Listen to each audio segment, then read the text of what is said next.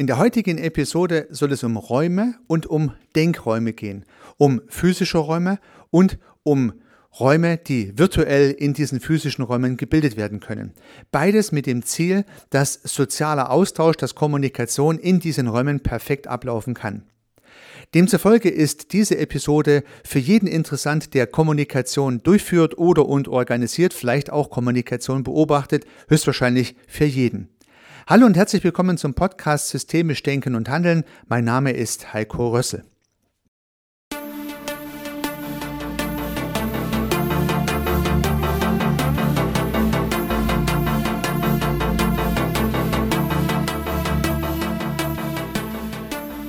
Wenn wir in Organisationen tätig sind, gleich in welchen, dann gibt es natürlich auch häufig physische Räume, die ja in irgendeiner Art und Weise organisiert werden müssen oder gebaut werden müssen, dass darin Kommunikation stattfindet.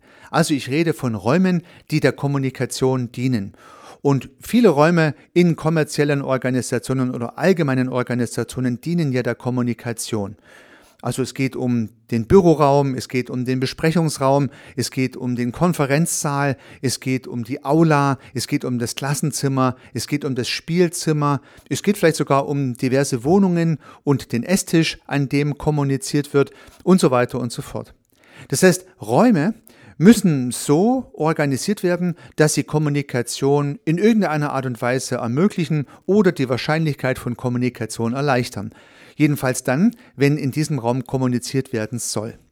Und demzufolge ist das Herstellen von kommunikationsunterstützenden physischen Räumen ja schon mal ein architektonisches Problem oder eine architektonische Herausforderung, aber es hat natürlich auch etwas mit Einrichtung, mit Aufteilung zu tun.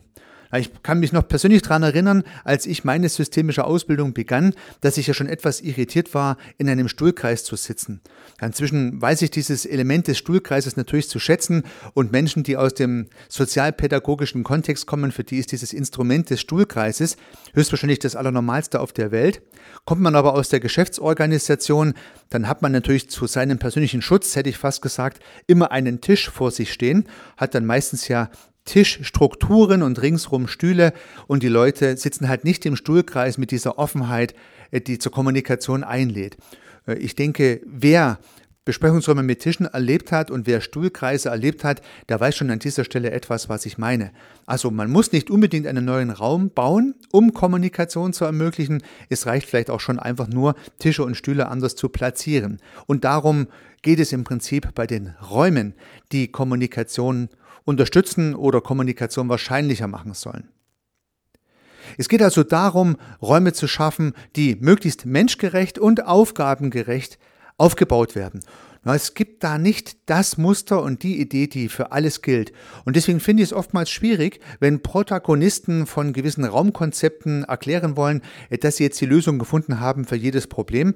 Das ist meines Erachtens nicht der Fall.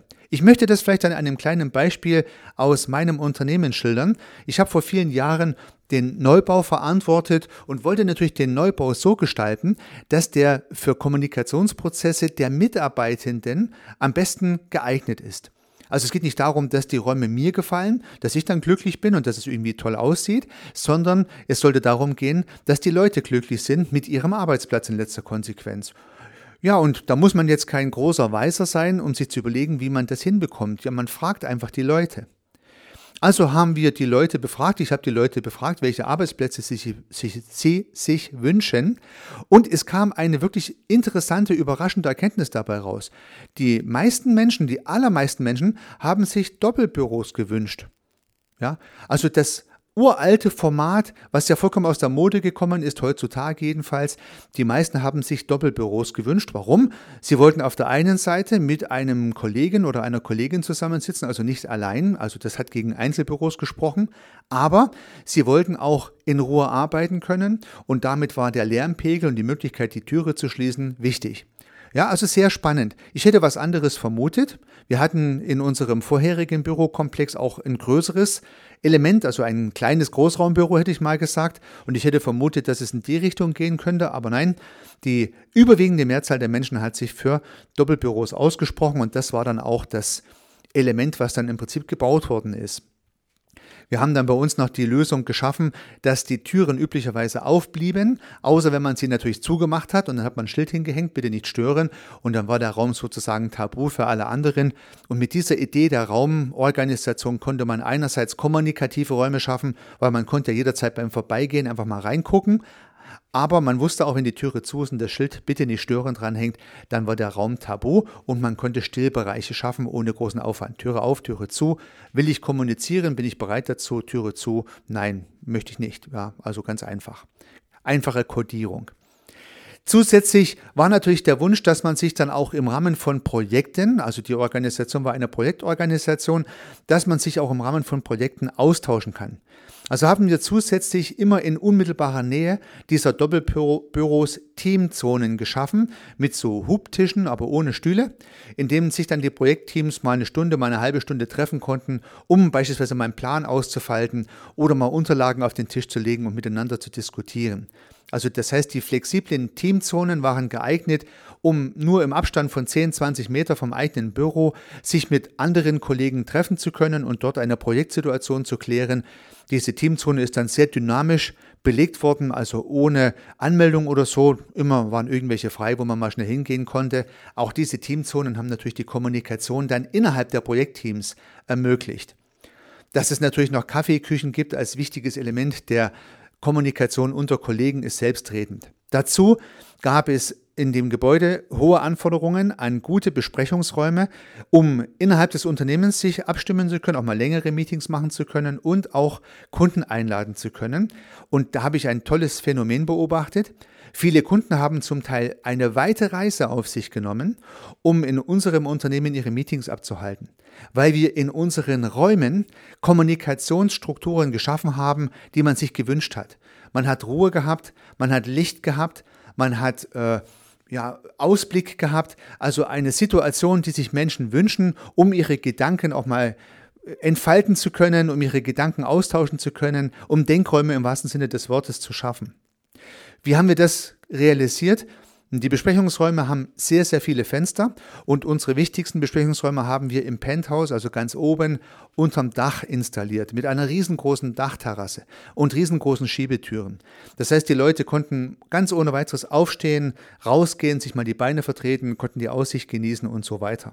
Das heißt, die Idee im Unternehmen war, ganz oben auf der obersten Etage nicht den Vorstand hinzusetzen, sondern die Leute zu platzieren, die letztendlich den Laden finanzieren, die Kunden und dort Kundenbesprechungen durchzuführen. Wie gesagt, mit dem Effekt, dass viele Kunden extra angereist kamen, oftmals sogar mehrere Tage, um in diesen sehr gelungenen Besprechungsräumen ihre Meetings abhalten zu können. Was wollte ich damit zum Ausdruck bringen? Nicht jede Organisation braucht ein Raumkonzept für die jeweilige Kommunikationssituation, sondern, oder nicht immer das gleiche Raumkonzept für die Kommunikationssituation, sondern die Raumkonzepte sind der Aufgabenstellung der Organisation entsprechend zu designen. Am besten, indem man mit den betreffenden oder betroffenen Menschen darüber spricht. In dem Fall ist es so passiert und ich glaube, da ist was Tolles dabei rausgekommen. Eine Mischung aus Doppelbüros, Teamzonen, Kaffeeküchen, einem Casino für die Mittagspause und dann diesen sehr schönen Besprechungsräumen, in denen interne und externe Besprechungen stattfinden. Was wollte ich damit sagen? Es ist wichtig, sich mit dieser Frage zu beschäftigen. Ein Raum ist nicht nur dafür da, dass man Stühle und Tische reinstellen kann. Ich habe bei Kunden tatsächlich Besprechungsräume erlebt, in denen wir von früh bis Abend getagt haben, also von 9 bis 17 Uhr. Und diese Räume lagen innerhalb der Flure, hatten also kein, kein einziges Außenfenster, keine einzige Außenbelüftung. Die waren lang wie ein Schlauch und man hat am einen Ende kaum das andere Ende gesehen. Es ging auch am schönsten und helllichten Tag nur mit Kunstlicht und Sie können sich vorstellen, dass die Ergebnisse in so einem Raum lange nicht so gut sind wie in einem luftigen, äh, mit schöner Aussicht versehenen Besprechungsraum direkt unterm Dach. Das wäre der Raum. Der Raum, der soziale Systeme, naja, befähigt, überhaupt mal Kommunikation herstellen zu können, der Kommunikation überhaupt mal ermöglicht. Dieser physische Raum muss übrigens gar nicht teuer sein und nicht irgendwie High-End, sondern dieser Raum kann vielleicht sogar außen sein. Ja, man kann auch mal rausgehen, kann sich draußen hinsetzen, vielleicht sogar in die Natur setzen, wenn es drauf ankommt. Ich hatte schon tolle Besprechungen mit Kunden spazierend Auch das wäre so ein Raum und da kann ich nur zur Kreativität aufrufen. Schaffen Sie die Räume so, dass Sie Ihre Aufgaben mit Ihren Kommunikationsprozessen perfekt lösen können. Ja, und das ist natürlich nur ein Baustein, weil der Raum mit seiner Möblierung, die natürlich auch passen muss, nicht ausreichend ist, um eine Kommunikation herzustellen, aber notwendig. Also eine notwendige, aber nicht ausreichende Bedingung. Und nun kennen wir ja alle die Bedürfnispyramide von Abraham Maslow mit Grundbedürfnissen, Sicherheitsbedürfnissen und so weiter und so fort. Und nun möchte ich gar nicht darüber diskutieren, ob diese Bedürfnispyramide jetzt up-to-date ist und ob das richtig ist, diese Bedürfnisse so einzukategorisieren. Aber wie Sie gleich sehen werden, ist diese Bedürfnispyramide eine tolle Checkliste für Denkräume und Räume. Über den Raum haben wir schon gesprochen und Maslow bezeichnet das Ganze ja als ja, physische Bedürfnisse. Das heißt also, man möchte sich mal hinsetzen können, man braucht was zu essen und zu trinken, das gehört auch mit dazu. Man muss eine Toilette in der Nähe haben, auch nicht zu verachten und so weiter und so fort. Also Unterste Ebene, so physische Bedürfnisse, haben natürlich auch was mit dem Raum zu tun. Und der Raum umfasst auch noch ein Stück weit die Sicherheitsbedürfnisse, die zweite Ebene in der Maslow'schen Pyramide. Das heißt, der Raum muss eine gewisse Art von Sicherheit geben, dass man die Gespräche dort vielleicht nicht woanders hören kann äh, und so weiter und so fort. Also das heißt eine, eine akustische Abkopplung, vielleicht auch eine optische Abkopplung, wenn sowas notwendig ist. Bei Behandlungsräumen beispielsweise oder bei Coachingpraxen möchte man ja auch nicht reingucken können, um nicht zu sehen, was da drin passiert. Also Sicherheit zu schaffen ist zum Teil auch ein architektonisches Prinzip. Aber Sicherheit zu schaffen. Bereits auf der zweiten Ebene der Maslow'schen Bedürfnispyramide kommen wir auch schon zu Denk- und Kommunikationsräumen, die im Prinzip durch Kommunikation geschaffen werden. Ein Sicherheitsbedürfnis ist also nicht gegeben, wenn der Raum zum Beispiel schallgeschützt ist, sondern die Menschen müssen auch den Mut haben, sich da drin offen äußern zu können. Und dafür braucht es letztendlich Kommunikation durch Verantwortliche, die dieses Sicherheitsbedürfnis rüberbringen müssen, sollten und dürfen. Das heißt, wenn die Menschen Angst haben, ihre Gedanken zu teilen, ja, dann werden sie es halt nicht machen. Und dann entstehen nicht die Kommunikationsprozesse, die man sich wünscht. Und damit wären wir auf der zweiten Ebene der Maslow'schen Pyramide. Es ist wichtig, einen sicheren Raum zu schaffen, aber halt auch durch Kommunikation sichere Rahmenbedingungen zu schaffen in diesem Raum. So ein Inlay für den Raum, in dem Sicherheit äh, transportiert wird. Gehen wir eins weiter hoch. Ja, wir haben also jetzt einen schönen Raum. Die Leute sitzen drin und sind bereit, ihre Gedanken auch zu teilen. Sicherheit ist hergestellt. Nun gehen wir eins weiter hoch in der Bedürfnispyramide und kommen zu den Sozialbedürfnissen. Das heißt, die Menschen müssen sich irgendwie na, in gewisser Weise mögen, ja, riechen können, jedenfalls nicht hassen und ablehnen, dass sie miteinander in Kommunikation kommen. Es ist also wichtig für Meeting-Organisierende, für Workshop-Leitende, für Prozessbegleitende, hier Rahmenbedingungen zu schaffen, dass Kommunikationsprozesse überhaupt in Gang kommen. Und hier gibt es ja sehr, sehr viele, auch gerade systemische Formate, spannender Vorstellungsrunden, um die Leute ein bisschen miteinander warm werden zu lassen. Oftmals ist es nicht die beste Idee, sofort mit der inhaltlichen Agenda zu beginnen, sondern man kann mal mit Bildkarten was machen, man kann eine zirkuläre Vorstellung durchführen, man kann diverse soziale Spiele sogar machen, um die Leute miteinander in Beziehung zu bringen, dass sie vielleicht dann gemeinsam lachen, sich mal eine private Geschichte erzählen, sich mal gegenseitig ihrer Ressourcen bewusst werden und diese wertschätzen und all diese Formate, die an dieser Stelle sinnvoll und möglich sind, um ein gutes soziales Umfeld zu schaffen dann haben wir eigentlich die Situation, dass die Leute sich öffnen können und wollen, weil sie sagen, ach, die anderen, die hier mit dabei sind, die sind ja auch ganz nett. Ja. Und dann kommen wir ja auf die nächste Ebene, die ich gern die inhaltliche Ebene bezeichne. Und das differenziere ich jetzt mal ein bisschen von Maslow. Hier würde ich sagen, geht es um die Agenda. Jetzt braucht es die Agenda, jetzt geht es darum, um was es überhaupt geht, was soll besprochen werden. Und stellen wir uns vielleicht mal diesen luftigen, schönen Besprechungsraum vor. Stellen wir uns vor, es stehen Getränke parat, äh, die Leute sind entspannt unterholt in diesem Raum drin, sie haben das Gefühl von Sicherheit. Der Organisierende hat gesagt, heute können wir die Dinge offen auf den Tisch bringen. Das, was hier im Raum besprochen wird, wird an niemanden weitergegeben. Das heißt, man ist sich sicher, dass dort eine gewisse Vertrautheit entsteht. Dann haben wir eine tolle Vorstellungsrunde durchgeführt. Die Leute kennen sich alle ein bisschen. Das macht doch schon einen richtig guten Eindruck. Das klingt doch schon mal alles ganz nett. Vielleicht haben wir sogar die Tische weggeräumt, haben einen Stuhlkreis draus gemacht. Jetzt haben wir doch eine tolle Situation, um die Agenda zu diskutieren. Und die kommt jetzt ins Spiel. Und die kann sehr, sehr vielfältig sein. Jetzt wird halt besprochen, was es in dem Meeting zu besprechen gibt. Und ich habe beobachten dürfen, dass wenn die Rahmenbedingungen passen, häufig hier sehr dynamische, sehr tolle Kommunikationsprozesse vonstatten gehen. Wenn die soziale Ebene gut geklärt ist, auch die Meinungen aller gut wertgeschätzt werden. Das heißt, äh, man zuhört, was die einen sagen, ohne gleich die Erwiderung zu bedenken. Die verschiedenen Charaktere und die verschiedenen Meinungen als Ressource zu sehen und nicht als Gemäkel oder als Nörgeln und all sowas. Es entsteht also eine tolle Meeting-Atmosphäre mit tollen Ergebnissen. Und jetzt kommen wir so in die höchste Ebene der Maslow'schen Pyramide, in den Fun, in die Freude, in die Selbstverwirklichung. Wenn ich dann rausgehe, wenn das Meeting zu Ende ist und sage, Mann, heute haben wir so richtig was gerissen, heute ist so richtig was vonstatten gegangen, heute haben wir ein tolles Ergebnis erzielt, dann geht man zufrieden nach Hause und freut sich und berichtet vielleicht zu Hause noch, was es heute für ein toller Tag war, weil man wirklich Ergebnisse erzielt hat. Warum? Ja, nicht, weil die Agenda gut war. Die Agenda hätte man auch in anderen Räumlichkeiten besprechen können, aber vielleicht nicht mit diesem schönen Ergebnis. Warum also hat es gut funktioniert? Weil man Denkräume geschaffen hat, und zwar im physischen Sinne und im übertragenen Sinne.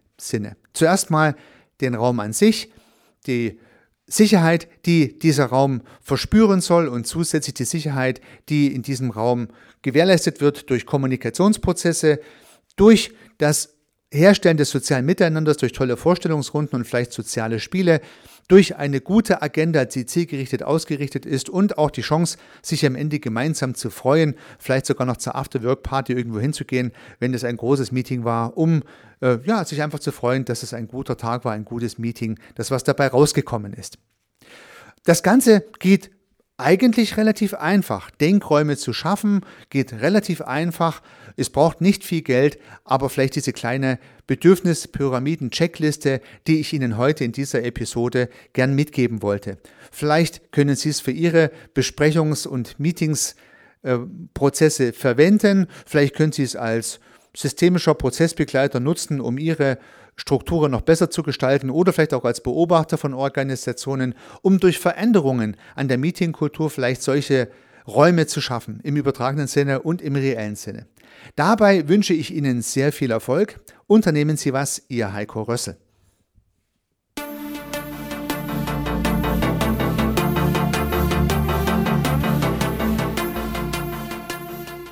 Ich freue mich, dass Sie diese Episode angehört haben und hoffe natürlich, dass sie Ihnen gefallen hat und dass Sie was davon mitnehmen können.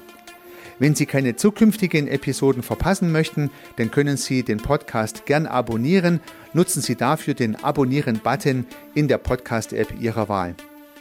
Natürlich würde ich mich auch über eine Rezension oder über eine Bewertung freuen. Alternativ zu diesem Podcast habe ich zwei weitere aufgenommen. Sie finden sie unter www.servicearchitekt.com/podcast oder wenn Sie meinen Namen in der Podcast-App Ihrer Wahl eingeben. Vielleicht können ja auch die beiden anderen Angebote für Sie interessant sein. Sollten Sie ein persönliches Gespräch wünschen, dann können Sie das gern unter www.servicearchitekt.com/termin auf meiner Website mit mir vereinbaren. Ansonsten freue ich mich auf ein Wiederhören. Bis dahin, Ihr Heiko Rössel.